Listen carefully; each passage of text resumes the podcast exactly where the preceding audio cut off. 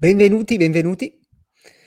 Fede e Ludo siamo i finanziati, appassionati di economia, temi finanziari e economici. Ci sentiamo, parliamo di un argomento. Oggi ci parla Ludo del capitalismo che sembra che non funzioni.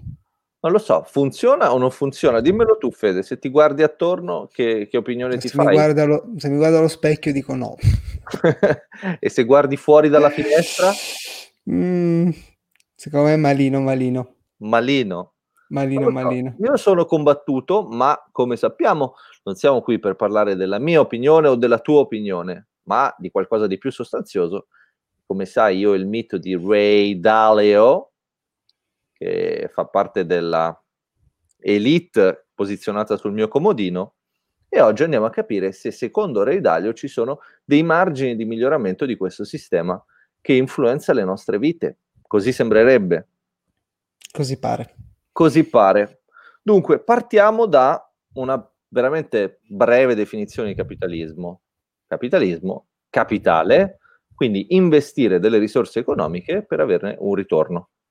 Semplice. Ok, ok. Già questo è Ora, un like. Ci siamo meritati un, like. per questa definizione.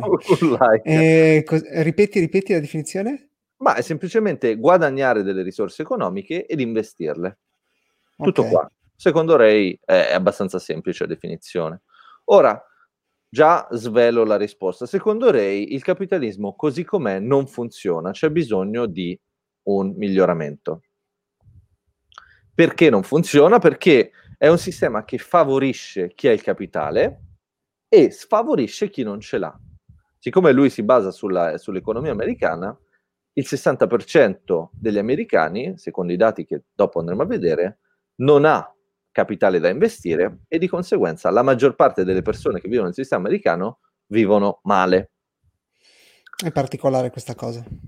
È particolare, sì. Avrei detto il contrario. Avresti detto il contrario, invece, secondo Ray, si crea un dislivello in termini di accesso alla salute, in termini di accesso al capitale e in termini di accesso al mondo del lavoro e quindi delle opportunità.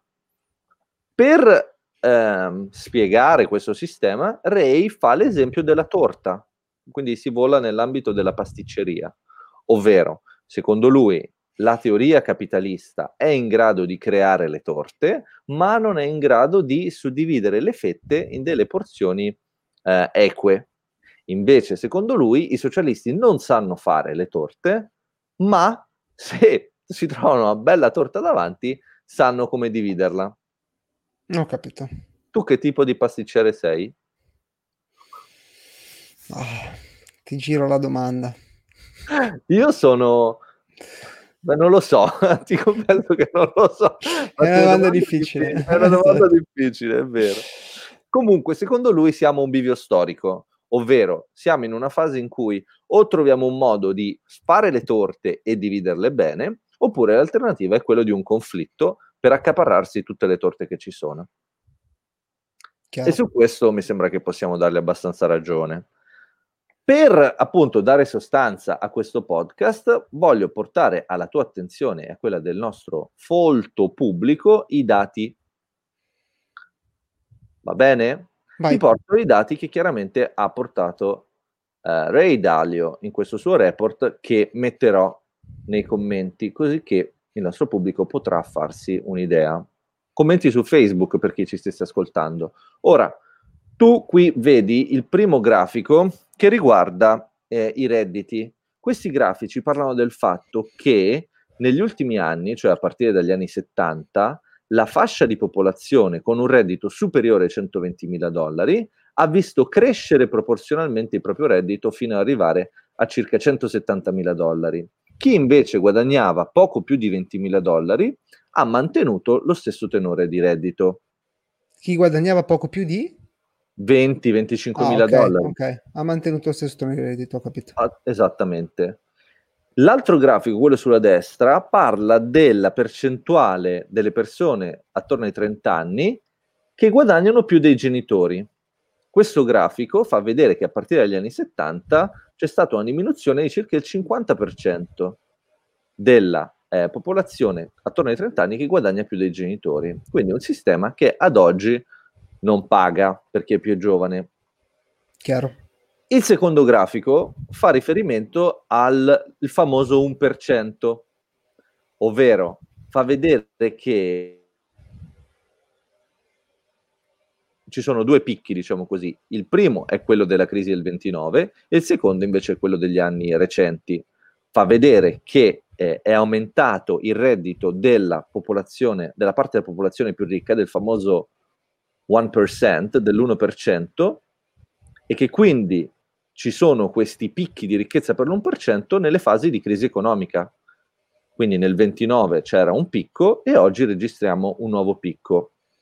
Ho capito. Quindi quando c'è, quando c'è crisi globale i super ricchi si arricchiscono. Esattamente. E il secondo grafico fa riferimento non al reddito, ma alla salute complessiva, cioè alla salute, al, al benessere economico, diciamo così, wealth share. E come vedi, il dato dice grosso modo la stessa cosa, ovvero nei nostri anni 20 c'è una uh, correlazione rispetto al valore della crisi del, del 29, grosso modo. Okay.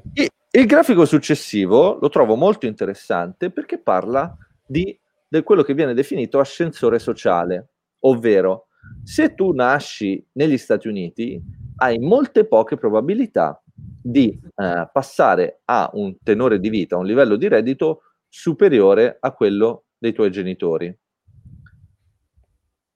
Invece, se tu dovessi nascere in Danimarca, ad esempio, avresti sì. la possibilità di salire o scendere in base a quello che è eh, il tuo desiderio. E questo è un dato che va contro, diciamo così, quella che è la, la percezione comune degli Stati Uniti come paese di grande eh, mobilità, di, insomma, di possibilità di raggiungere il sogno americano. Chiaro. Questo eh, problema dell'ascensore sociale è un problema che ha un impatto anche sull'educazione, eh, perché come vedi eh, gli Stati Uniti su livello globale mm-hmm lavorano molto male in termini di eh, educazione, ovvero in questo grafico che vedi, vedi che gli Stati Uniti sono poco sopra l'Italia in termini di PISA scores, cioè che sono le valutazioni che puoi fare sulla eh, capacità degli studenti di rispondere a delle domande di, di cultura generale. Infine, ultimo grafico, è il grafico che mette in relazione il livello di povertà con il livello di educazione cioè dice mm-hmm.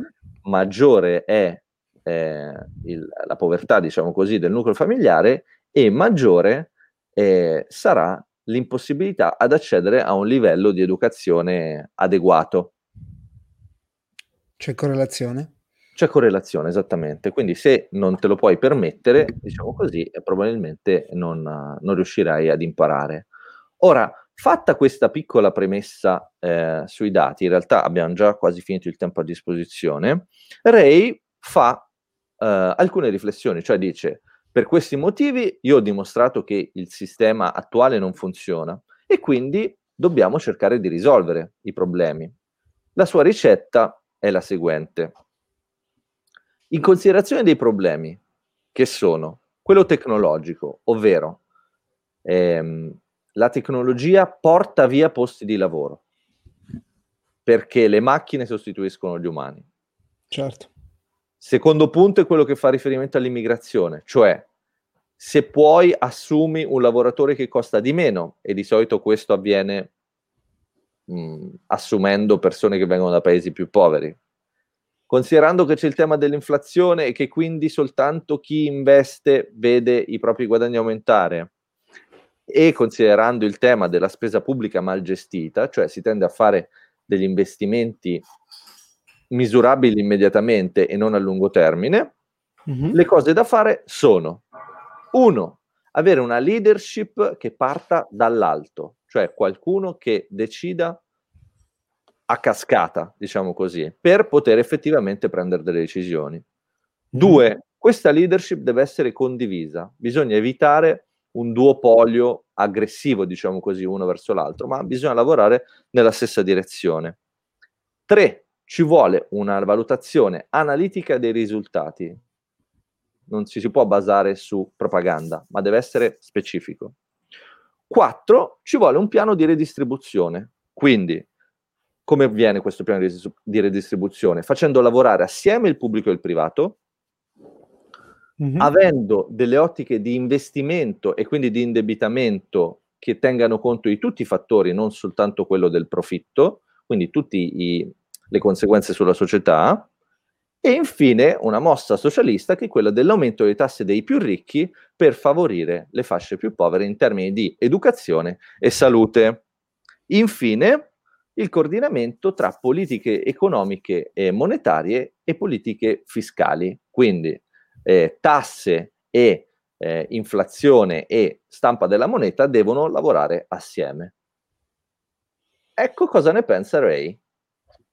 Ma che meraviglia. Che meraviglia. Tu Sei cosa d'accordo? ne pensi? Ma io non, non, sono tanto d'accordo, nel senso, questo qui mi sembra, mi sembra un programma eh, un po' irrealistico, cioè in una fase di così forte conflitto eh, chiedere a forze politiche di lavorare assieme è una buona richiesta, ma, ma, è, ma, è, impraticabile. In realtà, per come la vedo io, che sono, penso, un liberale, eh, oggi il problema è che nel momento in cui un, un business, un'attività fallisce, ha dei problemi, il sistema la tiene comunque in vita, a scapito de- dell'innovazione. E io la vedo così. Eh sì, se ne avevamo parlato, ti ricordo. Mm, mm, sì, però... Del danno che creano le zombie companies. Eh sì, io la vedo un po' così. Però siamo, siamo minoranza. Che devo fare, Fede? Andiamo avanti.